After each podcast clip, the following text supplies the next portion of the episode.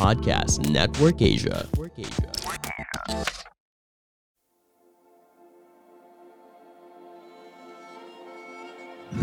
Wala akong maisip na talinghaga para sabihin, mahal kita. Sobra-sobrang mahal kita. Kulang na kulang pa rin ito. Mapagpalayang araw sa inyong lahat. Ako si Edgar Calabia Samar, guro ng Panitikan, Wika at Kulturang Filipino sa Ateneo at may akda ng ilang premyadong nobela at aklat ng tula. Samahan ninyo ako sa Season 3 nitong Mga Teorya ng Pagkahulog, isang podcast tungkol sa panitikan at pagsusulat at bayan na powered ng Podcast Network Asia at Podmetrics. Sa loob ng 15 episode nitong Season 3, ibabahagi ko sa inyo ang 30 sa aking mga liham kay Elias.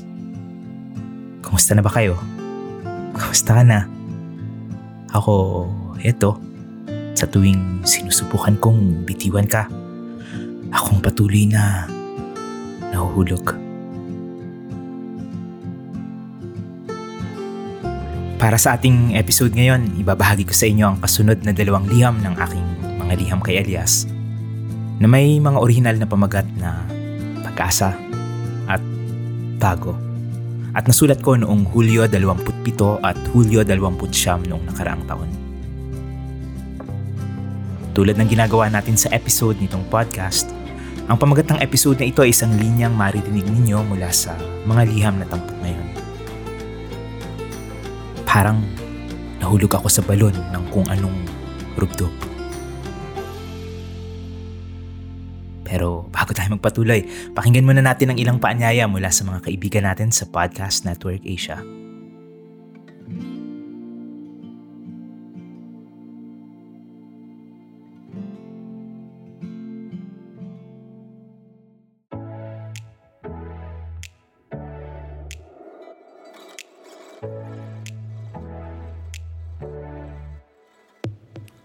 Hi, my name is Janine, and I am inviting you to come listen to my podcast called Adulting Millennials, where I talk about lifestyle and adulting how to's here in the Philippines. Available on all podcast platforms and powered by Podcast Network Asia and Podmetrics.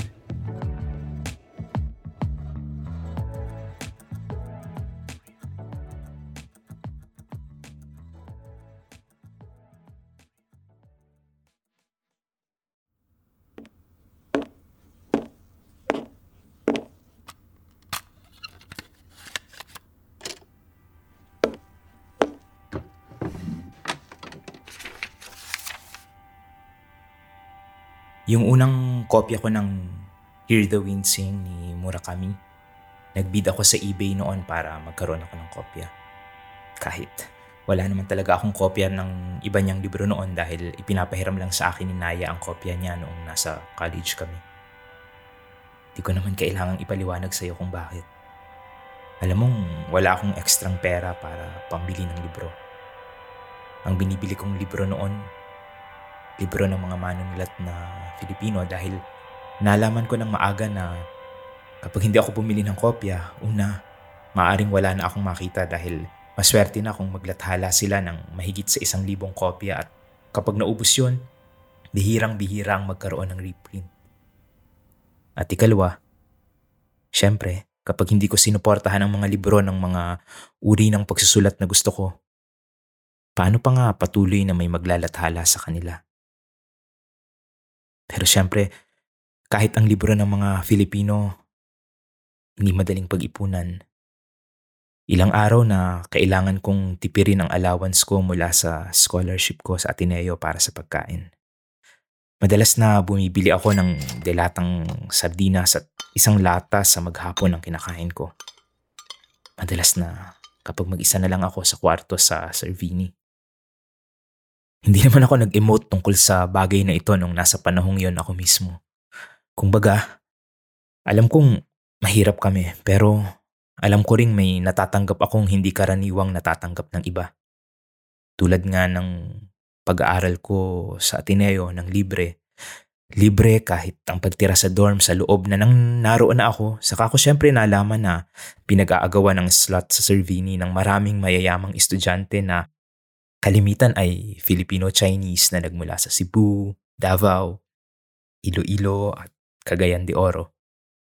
Kakaunti pa noon ang condominium building sa labas ng Ateneo. Wala pang SM Blue na pinagralihan namin pero naipatayo rin sa kanto ng Katipunan at Aurora, halimbawa. Siyempre sa isip ko noon, sapat na yung nakakapag-aral ako. Hindi ko pa pinag-iisipan na sintomas ang lahat ng mas malawak na di pagkakapantay-pantay sa lipunan at yun mismong ideya ko na dapat na akong magpasalamat sa kung anong meron ako ay isang sakit ng kamalayan na idinulot sa atin ng mahabang kasaysayan ng pananamantala ng mayayaman at makakapangyarihan. Pero yun, kahit nga wala naman akong kopya ng ibang libro ni Murakami na mabibili na noon kung sasadyain ang power books sa Mega Mall, nagbid ako sa Hear the Wind Sing at Pinball 1973 sa eBay dahil nga hindi sila basta-basta mabibili. Dahil yun ang unang pagkakataon kong magbid sa eBay, oras-oras ko halos tinitingnan kung may ibang nagbibid, nananalangin na hindi masyadong tumaas ang presyo. Hindi ko na maalala ngayon kung magkano ko nakuha pero ako ang nanalo sa bidding nang dumating ang araw ng taning. Simula naman yon ang pag-aabang. Hindi ako mapakali, parang pagbibilang ng araw sa dulo ng SEM para makauwi na sa San Pablo sa wakas. Dahil yun din ang unang pagkakataon kong makatanggap ng libro mula sa ibang bansa, hindi ko inasahan na magiging napaka salimuot ng proseso.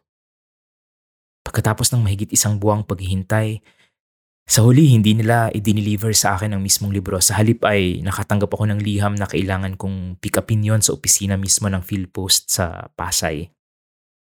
Mula sa Quezon City, parang nasa kabilang mundo na ang Pasay, lalo na sa tulad kong wala namang dahilan noon para magawi roon. Pero syempre, kinailangan kong gawin. Isang mahabang pakikipagsapalaran at pagkontrol ng inis sa napakasalimuot na sistema bago ko nakuha ang dalawang libro. Napilitan pa ako magbayad ng kung anong buwis na hindi ko nauunawaan noon at hindi rin pala nauunawaan ng marami. Na isa sa mga dahilan kung bakit nilinaw ng mga sumunod na taon ang hindi pagbubuwis sa mga inaangkat na libro. Sino ang gaganahang bumili ng libro kung ganito kahirap ang kailangan mong pagdaanan? Pero muli, lagi kong isinasa isip noon na luho ito kung tutuusin at wala akong karapatang magreklamo. Pero syempre, mali ako noon. Hindi dapat maging luho kahit kailan ng libro at kailangan nating laging magreklamo kung may mali sa mga bagay-bagay sa paligid natin. Nang makuha ko ang dalawang libro, ang una kong reaksyon, ang liit pala. Pero nang sinimulan ko na nga, Parang nahulog ako sa balon ng kung anong rubdob. May talas sa kapayakan ng dalawang libro. Naalaman ko nga na ang edisyon pa lang ito ang ginagamit ng mga Japanese na nag-aaral ng English kaya may mga tala ng ilang salin sa dulo. Pinakauna sa mga talang yon sa Hear the Wind Sing ang salitang Zetsubo na despair sa Ingles. Alam mo nang paborito ko ang mga ganitong sandali na napapatigil ako at napapaisip kung mayroon bang katumbas ito sa Tagalog. Pasensya ka na sa parang laging pangangapa ko ng ganito sa salita. Na ipaliwanag ko naman ito sa iyo noon, di ba? Parang laging batayan ko ito ng kung anong meron dati pero Nawala sa proseso ng mahabang panahon ng samot-saring pakikipag-ugnayan natin sa iba. At malaking bahagi noon ang pagkasakop sa atin. O maaaring wala nga talaga tayong ganong salita. Tulad nga nito, Zetsubo. Siyempre, mas madalas nating gamitin ngayon ang anyo nito sa pang-uri bilang desperado na nagmula naman sa Espanyol walang pag-asa. Kung gayon kawalan ng pag-asa ang mismong Zetsubo, napangiti ako, alam mo. Kasi alam ko na mapapangiti ka rin. Pwede nga kayang walang konsepto ng kawalan ng pag-asa ang mga sinaunang Tagalog. Walang, walang pag-asa. Ang ganda, no? Hanggang sa Ipakilala nga ng Espanyol ang desperasyon. hanggang tawagin natin ang isa't isa na desperado sa iba't ibang bagay na hinahangad natin at hindi makamit-kamit. Hindi kaya kakabit ng pagpapakilala sa mga salitang iyon ang pananakam sa atin sa mga bagay na hindi naman dapat ginusto sa simula't simula pa lang. Maaari. Mas madaling isipin na walang hindi inisip, walang hindi isinaalang-alang ang karasan. Nakita nito ang lahat ng espasyong maaaring dasin Kung sana'y makababalik tayo sa panahon bago yon ano? Bago ang desperasyon. Walang, walang pag-asa. Isa sa mga inspirasyon siguro sa akin ni Murakami noon ay yung karaniwan niyang anekdota sa pagsisimula ng kanyang pagsusulat. Na nagsimula siyang magsulat ng nobela ng halos 30 taong gulang na siya sa gitna ng panonood ng baseball na pinakapopular na sport dito sa Japan. At halos walang babala. Biglang bigla. Naisip niya, tingin ko, kaya kong magsulat ng nobela. Ganun lang. Walang, walang pag-asa. May katiyakan ng ganap na pag-asa sa kakayahan at kinabukasan.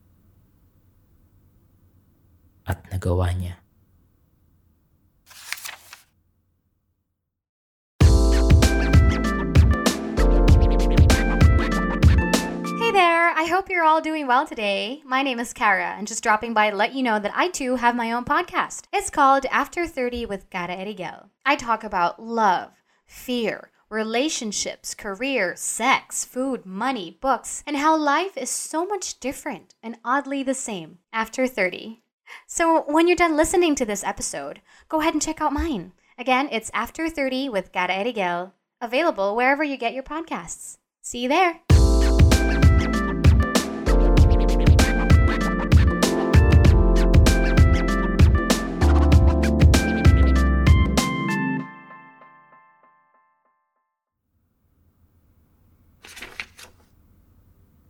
Sa introduksyon ni Murakami sa 2015 edition ng mga nobela niyang Hear the Wind Sing at Pinball 1973 sa mga bagong salin dito ni Ted Gusen, ipinaliwanag niya ang naging proseso niya ng pagsusulat sa mga nobela.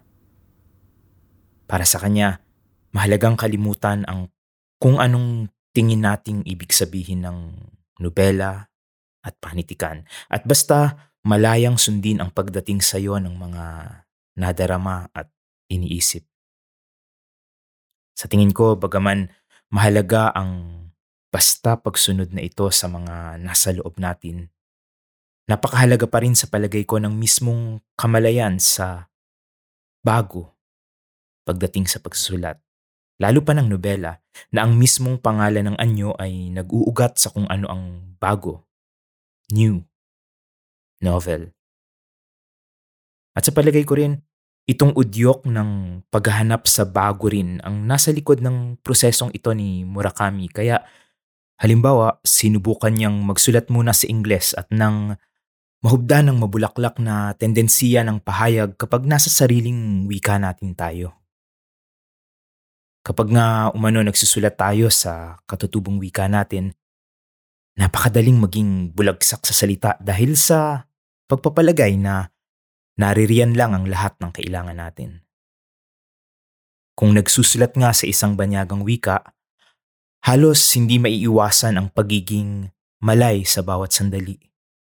Sa galaw at operasyon ng wikang, pinag-aralan lang natin sa halip na kinagisnan. Pagkatapos, Saka nga isinali ni Murakami ang mga isinulat niya patungo sa Japanese sa pag-asang ang ganitong ruta ng paglabas at pagpasok sa sariling wika ay maghahatid sa kanya ng isang paraan ng pahayag na natatangi.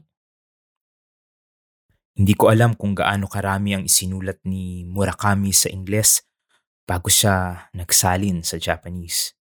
Sa isang banda, parang kabaligtaran ito ng naging proseso ni Rizal sa pagsusulat ng ikatlo niyang nobela na sinikap umano niyang isulat muna sa Tagalog bago napagpasyahang muling isulat ang lahat sa Espanyol dahil natuklasan niyang hindi na niya ganon kahawak ang wika ng kanyang kabataan.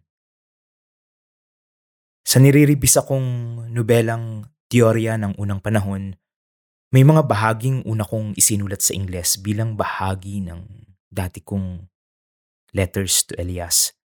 Gusto ko noong sa Ingles kakausapin dahil sa isip ko, baka mas hindi masakit kung sasabihin ko ang nararamdaman ko sa wikang hindi natin pareho kinalakihan.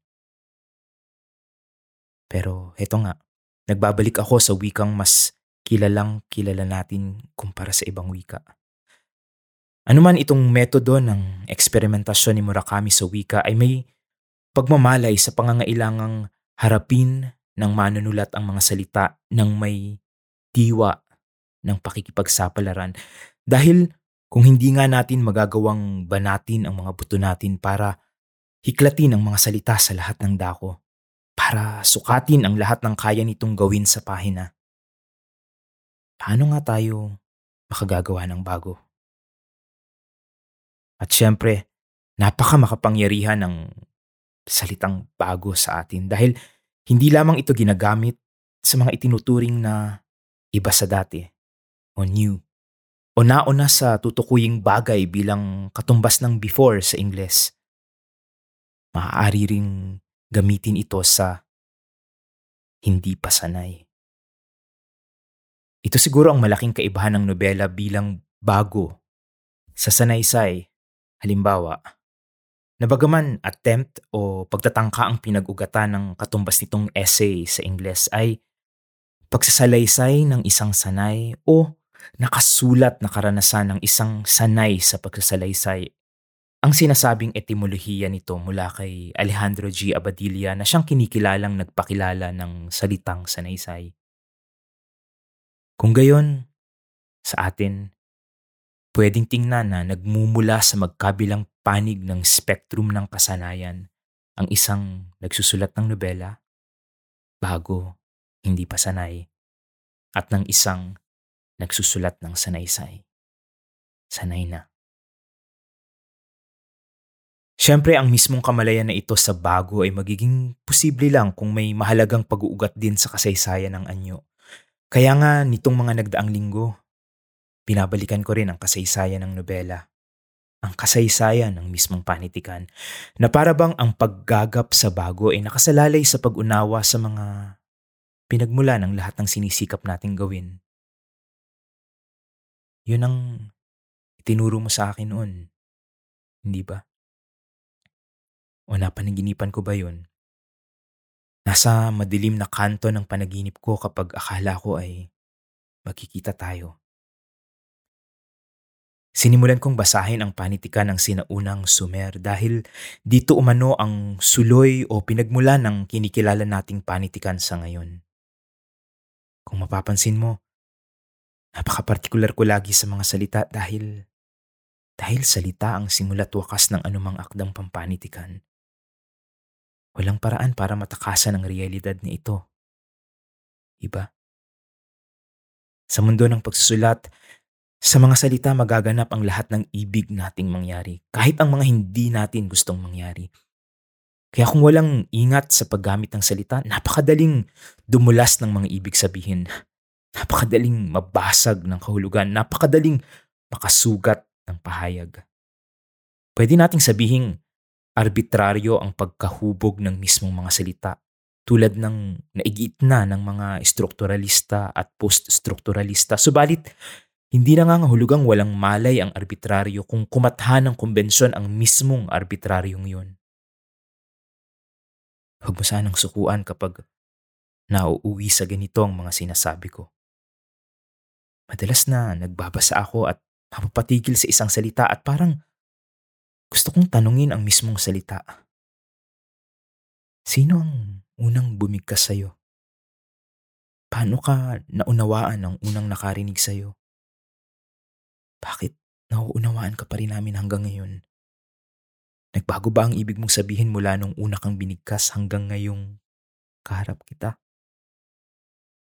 May mga kasamang salita ka ba noon na wala na ngayon? Nakikita mo ba ang sarili mong mawawala pagdating ng araw? May pinaslang ka bang ibang salita? May isinilang ka bang isang salita? Nahihibang na ba ako? Yung pagsusulat ko, tulad ng alam mo, tulad ng nakita mo sa mga nauna kong liham, palaging nagpapaubaya sa panahon para mas kilalanin ang salita. At pasensya na kung hindi ko maiwasang iugat ang sarili ko sa Tagalog dahil dahil nagkataong yun ang alam ko. Nagkataong yun ang kinalakihan kong wika. Alam ko rin namang mas komplikado na ang mismong kondisyon ng Filipino sa kasalukuyan at sa ugnayan nito sa Tagalog at iba pang mga wika sa bayan natin. Pero baka pwede naman akong bumalik sa pinakamalalim na ugat ng Tagalog na pwede kong balikan ng hindi niyayapakan ang ibang mga wikang nakakaharap ko sa daan.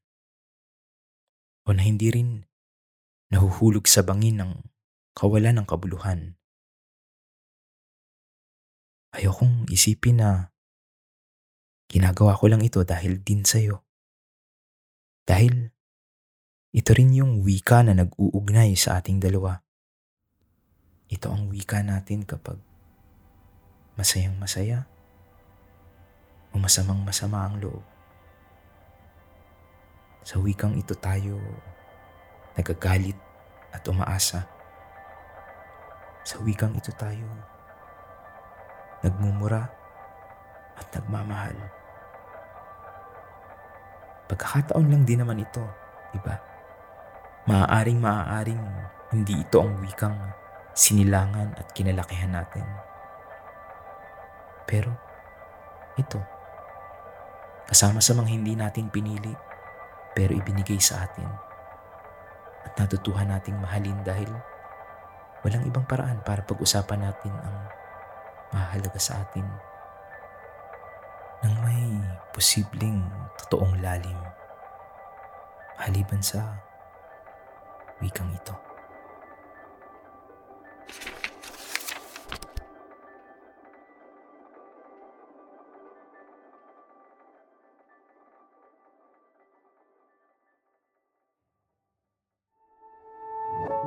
Ayan, nagustuhan niyo sana ang episode natin ngayon kung interesado kayo sa transcript nitong episode at ng iba pang episodes nitong podcast, kasama ito sa perks ng patrons ko kasama ang access sa maraming iba pang bagay. Listahin lang ninyo ang patreon.com slash easysamar para sa mga detalye. Salamat sa aking mga patron na patuloy na nagpapalakas ng loob ko na may mahalaga sa ginagawa ko, lalo na sa aking santinakpan patrons na sina Curl Mino Reyes, Kim Derla at Cathy Hamias. Gayun din sa lahat ng aking patrons ng mahigit isang taon na sina Fritzy Ann Luis W. Belay, Cheska Cortejos, Pau Nicodemus, Mark Andre Blanco, Jay Matias, Avi Kale, Carlo Francis Baile, Pinay Spartan, Kevin Cortez, Elaine Borejon, Jurex, Stephanie Gonzalez, Mark Gaufo, Jen Karen Tan, Leng M, Nico Pinpin, Riku, Brian Baluyot, Roel Cruz, Nadia De Leon, Roy Aragon, Alison Mayu, at Kev. Maraming maraming salamat sa inyo. Maaari rin ninyo akong i-follow sa aking Twitter at IG sa at Easy Summer o i-like ang aking FB page para sa daily posts ko tungkol sa panitikan at pagsusulat. Mag-subscribe sana kayo rito sa mga teorya ng pagkahulog at i-share sa mga kaibigan ninyo at kakilala para mas marami pang makarinig. Kung nakikinig kayo sa Apple Podcasts, makapagbigay rin sana kayo ng review at babasahin ko rito sa episode. Nakakatulong ang reviews para tumaas ang posisyon ng podcast sa search engines para mas madaling makita ng iba at mas marami pang makarinig. Muli, itong mga teorya ng paghulog ay powered ng Podcast Network Asia at Podmetrics. Suportahan din sana ninyo ang iba pang podcast ng network, gayon din ang isa ko pang podcast tungkol sa panitikan at paninindigan, ang Anong kwento natin? Kasama ang nobilistang si Glenn Diaz at nauunang lumabas ang episode nito tuwing Sabado ng gabi sa aking YouTube channel na Edgar Calabian Samar. Lahat ng iba pang bagay na gusto ninyong malaman sa akin ay nasa website ko namang easysamar.com. Bilang pamamaalam, ipagpapatuloy natin ang pagbabasa ko sa aking ikalawang ganap na aklat ng tula, ang Samantalang Sakop at Iniibig, Panibagong Tulambuhay. Narito ngayon ang unang tula ng ikalawang seksyon ng aklat na Tayong Lumalakad ng Matuli na siya ring koleksyon ko ng tula na nanalo ng unang gantimpala sa palangka.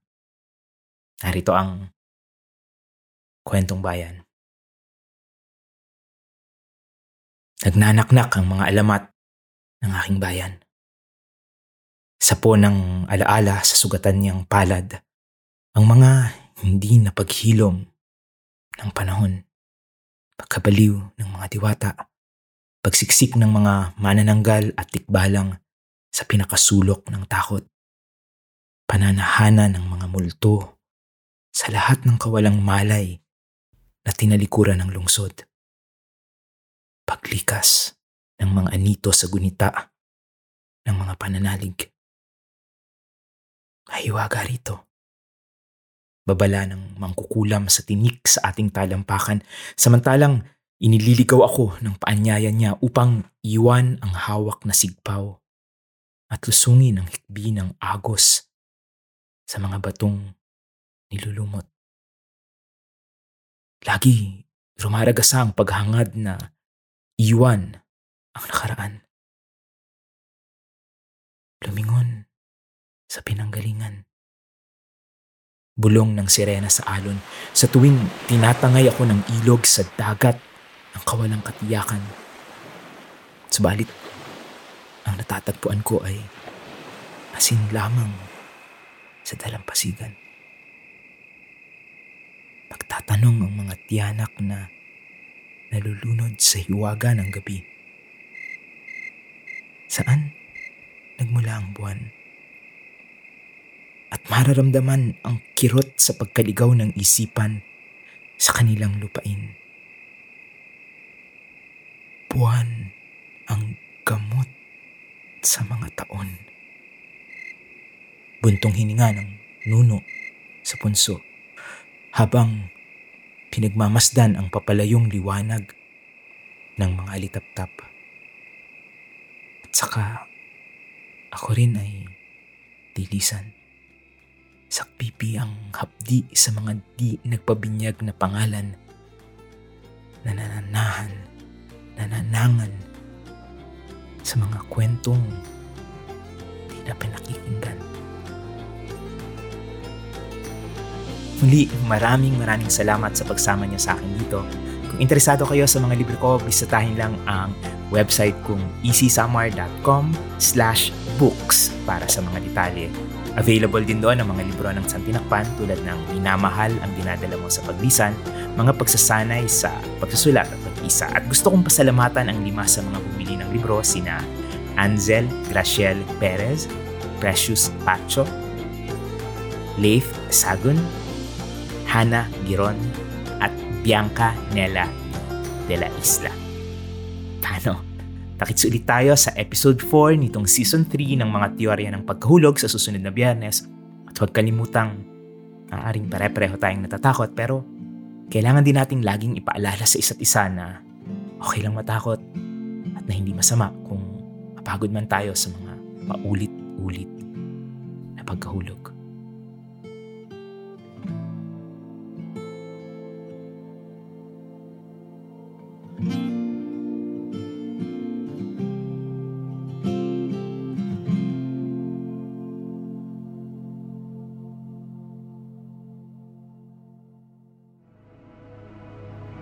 This podcast episode is based on or is inspired by true events. Unless otherwise indicated, all the names, characters, businesses, places, events, and incidents in this podcast are either the product of the podcast creator's imagination or used in a fictitious manner. Any resemblance to actual persons, living or dead, or actual events is purely coincidental.